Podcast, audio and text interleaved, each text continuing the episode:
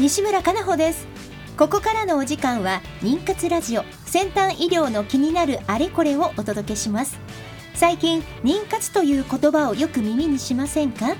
妊娠の妊、活動の活、一言で言えば文字通り妊娠するための活動という意味があります。まさに妊活中のあなたに届けていくにじゅっぷんかんです。この番組ではゲストをお迎えし、テーマに沿って不妊治療の最先端技術をご紹介していきます。お話を進めていただくのはスペイン発の不妊治療を専門とした遺伝子検査会社アイジェノミクスジャパンの技術責任者で工学博士のトシさんです。トシさん、よろしくお願いいたします。よろしくお願いいたします。えー、先週に引き続き今週もですね、スタジオに株式会社がジャフコから取締役森田さんにですねお越しいただいております。で、今日のテーマは男性不妊の検査についてになります。よろしくお願いいたします。はい、よろしくお願いします。この番組は不妊治療に関わる遺伝子検査の専門家アイジェノミクスジャパンの提供でお送りします。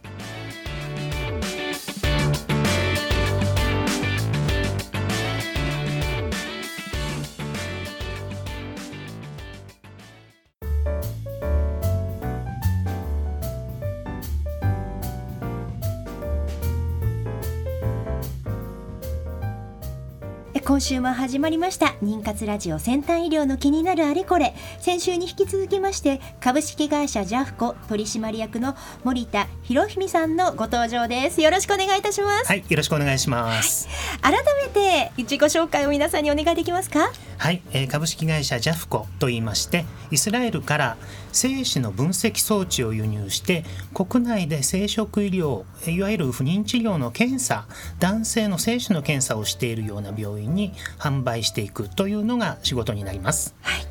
で具体的にですね、その今日は精子特性分析機について、えーはい、ご紹介をね後ほどしていただこうと思うんですが、はい、さてトシさん、はい、あの先週の振り返りをここで、えーはい、そうですね、あの先週は男性不妊についてお話をさせていただきました、はい、えー、男性不妊といってもですね、単にこう精子が少ないとか精子がないとかですね、本当射精はするのに、まあ、そういった問題がある、うん、でそういうの話をちょっと中心にお聞きしました、えーはい、で今日まあ、一発初めに聞きたいところは、その、まあ、精子が出ました、はい、まあ、いましたと、はい、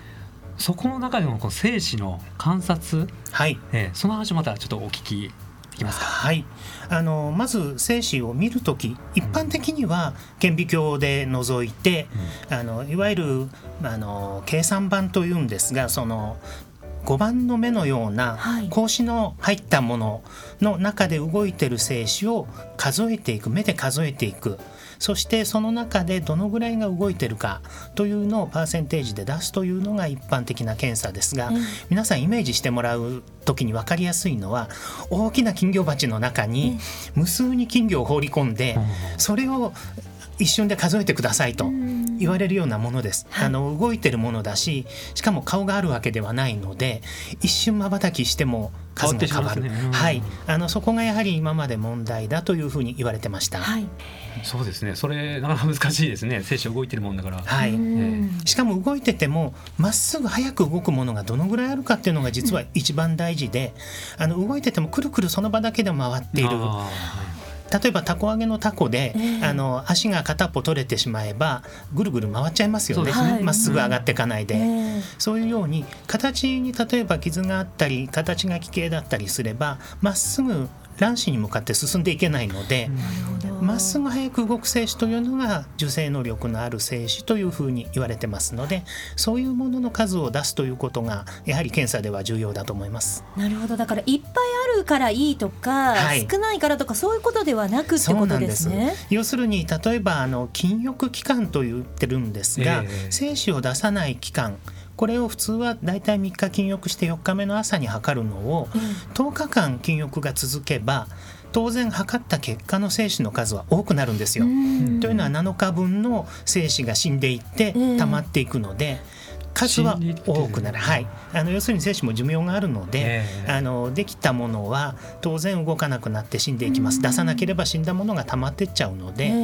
それが多くなるだけで受精能力のある精子はその中でまっすぐ早く動いてるものだけですよと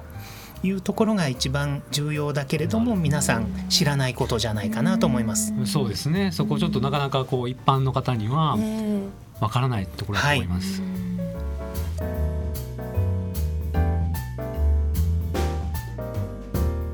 い、そして、えー、と先ほど申し上げました正子特性分析機、うん、ここでその重要性が出てくるわけですね。はいはい、そうですね、はい、あの今まではあの顕微鏡で数えてたものをなんとか機械で自動的にできないかということで、あのアメリカの大学にいらっしゃったユダヤ系のドクターが開発した機械が、あの私どもが輸入している エスキューエー スパームクオリティアナライザーという機械になります。はい、でこれはですね、動いてる精子に光を当てて、はい、その光の遮るところによって、例えばいちびょう何秒間でここからここまでその影ができたよと、影が長ければスピードが速い、はい、しかもまっすぐ動いてるというようなものを原理にして分析していく装置になります。はい、それを使えばこのまっすぐいってるもの、ま、くるくる回ってるものとかも、はい、ですからあのこの機械で出てくるエスエムアイ スパームモティリティインデックスという数値はスピードと、それから早く動いている精子のその数、そういったものをモチーフにした係数になりますし、分かりやすいものは ピーエムエスシーエー といって、はい、A モティリティという非常に速いスピードであの動く直進運動をしている精子の数というのが、はい、この機械では出てくるので、一般的な数や運動率はもちろん出るんですけれども、それだけではわからないまっすぐ早く動く精子の数というのが出るので、今全国でもさんびゃく近い施設、不妊関係やってるクリニックさんで使ってもらってる、まあ、専門家向けの機械ですね。へー、いや日本にですね、不妊クリニックっていうのは、まあ、ななひゃくぐらいあったと思うんですが、はい、そのうち約半数にの施設に入っていると、はい、すごいですね。ありがとうございます。やはりこういう専門的な検査の機械の中でも、うん、あの誰でも使える機械、あの要するに専門家じゃなくても操作できるというものは今までなかったので、あのどうしても専門家がやらなきゃいけないような検査だったのが、はい、この機械が入ることで町のクリニックさんで専門の検査技師さんがいないところにもあの導入することができるというのが、うん、この エスキューエー の魅力の一つなんだというふうに考えてます。でちなみにこの検査にかかる時間とか、はい、あと費用に関してはどのようになるんでしょうか。はい、実際まあこれはあの全部自費検査になっていくので、はい、あの費用に関しては病院によってまちまちだと思いますが、あの大体一般的にはごせんえんぜん後というのが一般的な料金で、時間的にはこの機械で測る時間というのはななじゅうごびょうなんですね。ななじゅうごびょうですから、早っ、はい、あの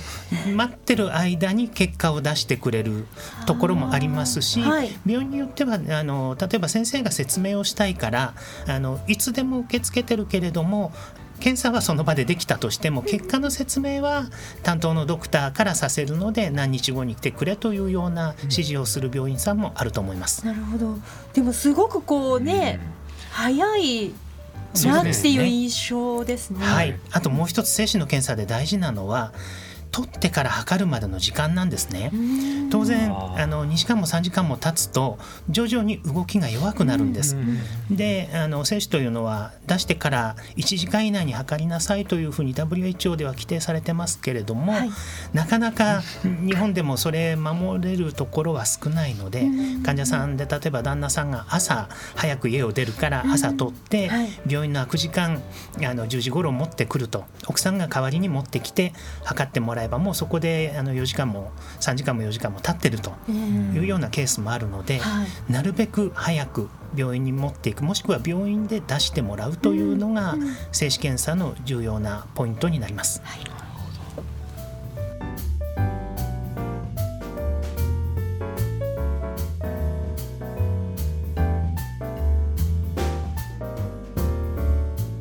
い、妊活ラジオ先端医療の気になるあれこれ、今日はスタジオに株式会社ジャフコ取締役の森田博文さんにご出演いただいております。後半もよろしくお願いいたします。よろしくお願いします。はい、それでは引き続き、えー、精子特性分析機での、えー、検査について、はいはい、お話を進めていきたいんですが、はい、まあ、実際に前半でお話しいたしました検査をしましたと、はい、そこから結果がまあ分かるわけですよね。はい、でそこからの対応策っていうのはどういうものがあるんでしょうか。そうですね、まずあの検査結果について、えー、あのいわゆるその不妊の領域に入るよと言われる場合、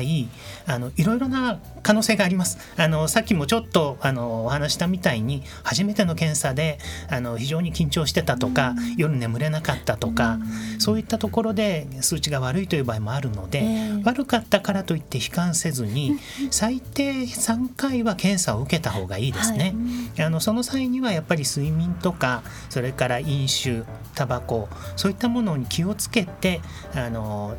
次の検査を受ける。でさんかい受けても数値が悪ければ次のステップに行くと。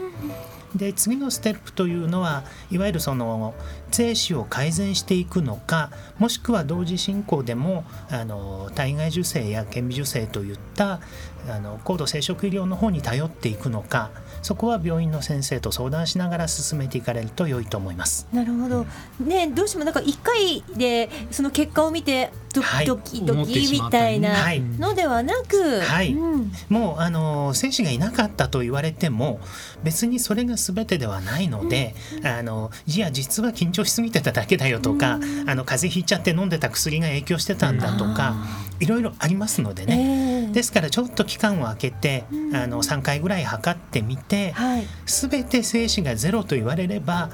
次の手を考えなきゃいけないし、うん、精巣の中にも精子がいないのか、精巣の中には精子がいるのか、うん、精巣の中に精子がいさえすればそれいっぴき取り出して、はい、あの顕微授精するという方法が今ありますんでね、うん、あの全く方法がないわけではないですから、うん、あの心配せずに検査はどんどん受けた方がいいと思います。はい、そしてこの検査を受けられることができる施設っていうのがね、はいまあ、だいぶ多くなってきているっていうお話ですよ ね, そうですね、うんはい、今あの私どものこの精子特性分析機の エスキューエー というシリーズを導入している施設については、株式会社ジャフコの、 あのウェブサイトから、えー、精子分析機 エスキューエー というふうに検索してもらうと、はい、エスキューエー ジャフコだけでもあの多分導入施設一覧が出てくるので、ね、そうしたらあの近くでこの検査ができるところはすぐ分かると思います、はい、ぜひね皆さんあの検索をかけていただけるとね、いろんな情報を、はい、あの知ることができると思います、はいはい、であの弊社アイジェノミクスからですね、精子に関する検査 あ, のあります。ちょっとご紹介させてください、はい、あの弊社の エスエーティー 検査っていう検査があってですね、これは、まあ、この患者さん、まあ、精子がありましたと、そしたらその精子の中に一体何割ぐらいがですね、染色体の数が多いとか少ないとか、まあ、そういったのが分かる検査になります、はい、で実際染色体全ての染色体が分かるわけではないんですが、よく今あの出生前検査ですね、はい、で、まあ、調べてます、まあ、じゅうさんばんじゅうはちばんでにじゅういちばん、この染色体についてですね、一体精子の何パーセントが何番染色体がちょっとちょっと少ないですよとか、ね、そういったのをお出しする検査っていうのをあの提供しております、はい、ですのでちょっと今回ジャフコ様にですねお聞きした エスキューエー とはですねまた違った視点からの検査となっております、は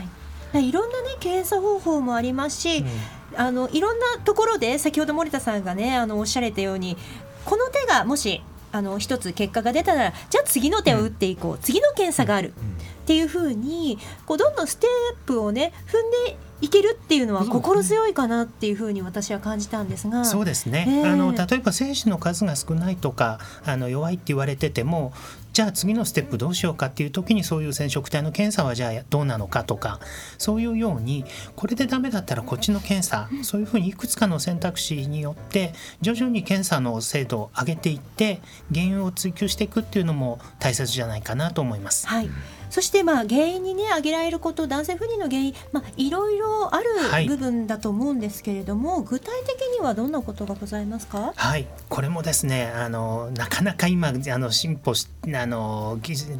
まあ、検査の内容的には皆さんいろいろ検討中なんですけれども、一般的にはやはり飲酒とか睡眠不足とか、うん、ストレスとか、うん、それから食生活、えー、そういったものの影響があるというふうに言われれているものが一つと、はい、もう一つはもう最初にお話してたみたいにその外科的なものですかね、あの性感が癒着してたとか、それからその染色体異常があるとか、うん、まあ、大きく分けるとそのふたつですね。その生活習慣の改善で改善できるものは自分たちで取り組めるものですから、そうですね、はい、あのまずはそこをやってみるのがあの一つの手かなと。あとは漢方薬なんていうのもあの血行を良くするための漢方薬、そういったものをあの投与する病院さんもありますんでね、あのオフローだったりそういうものもやってみるといいかと思います、はい。さあ、に週にわたって男性不妊について特集を組ませていただきました。最後に森田さん、皆さんに、はいはい、メッセージをいただけますか？はい、あの男性不妊怖がらずにどんどん検査を受けていただきたい。そして旦那さんの方が検査は簡単です。あの女性側、奥様の方の検査の方が手間もかかるしお金もかかるし、あの辛い思いもさせることになるので、やはり最初のステップはもう旦那さんからあのちょっと検査を受けてみるよというように声をかけていただきたいですね、はい、はい。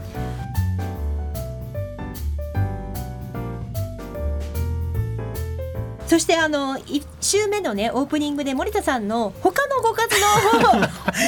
ご紹介したんですよ、はい、皆さん、はいはいはい、あのピッツァ関係の方ではちょうどさんがつにあのフーデックスという会場であのピッツァ職人さんたちの日本一を決めるコンテストというのがあります。すで、はい、にもうあの昨年予選会をやって東日本と西日本で勝ち進んできた人たちが決勝戦を競い合います。そこのステージであの私解説もしてますんであのもしそういうの興味ある人、ピッツァ職人の大会見たい人がいたらぜひあの遊びに来てくださいまあね、あの先ほどこう睡眠とかね、ストレスとかでもこうなんかナポリって聞くと陽気な、はいね、ちょっと歩いてねそうだし、こう笑顔があふれてるような、はいはい、笑い声があふれてるような、そうですね、もう歌と笑顔はすごいです ね, いいですね、ね、そういったこうストレスも飛ばすような、はいはい、みんな陽気ですからね、はいですよね。あの森田さんのご活動、あのホームページやまたブログもね、はい、ぜひ皆さんチェックしてみてください。インスタグラムもやってますんでね、インスタでもチェックしていただけます。ジャッファピッツァで検索できます。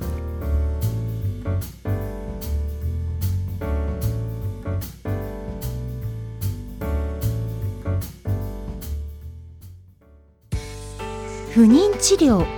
頑張り続けるって本当に大変ですね。そんなあなたに自分の着床の窓を見つけてほし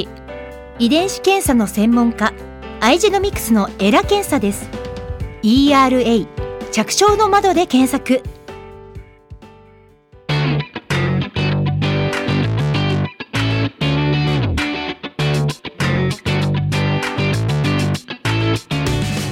さて、お時間となりました。今日は株式会社ジャフコ取締役の森田博文さんをお招きし、アイジェノミクスジャパンの技術責任者トシさんと一緒にお届けしてまいりました。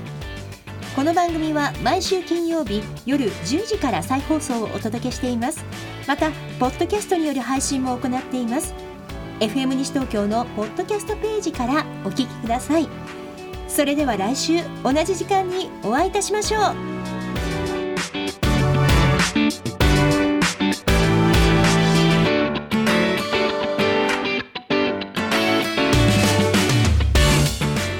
この番組は不妊治療に関わる遺伝子検査の専門家、アイジェノミクスジャパンの提供でお送りしました。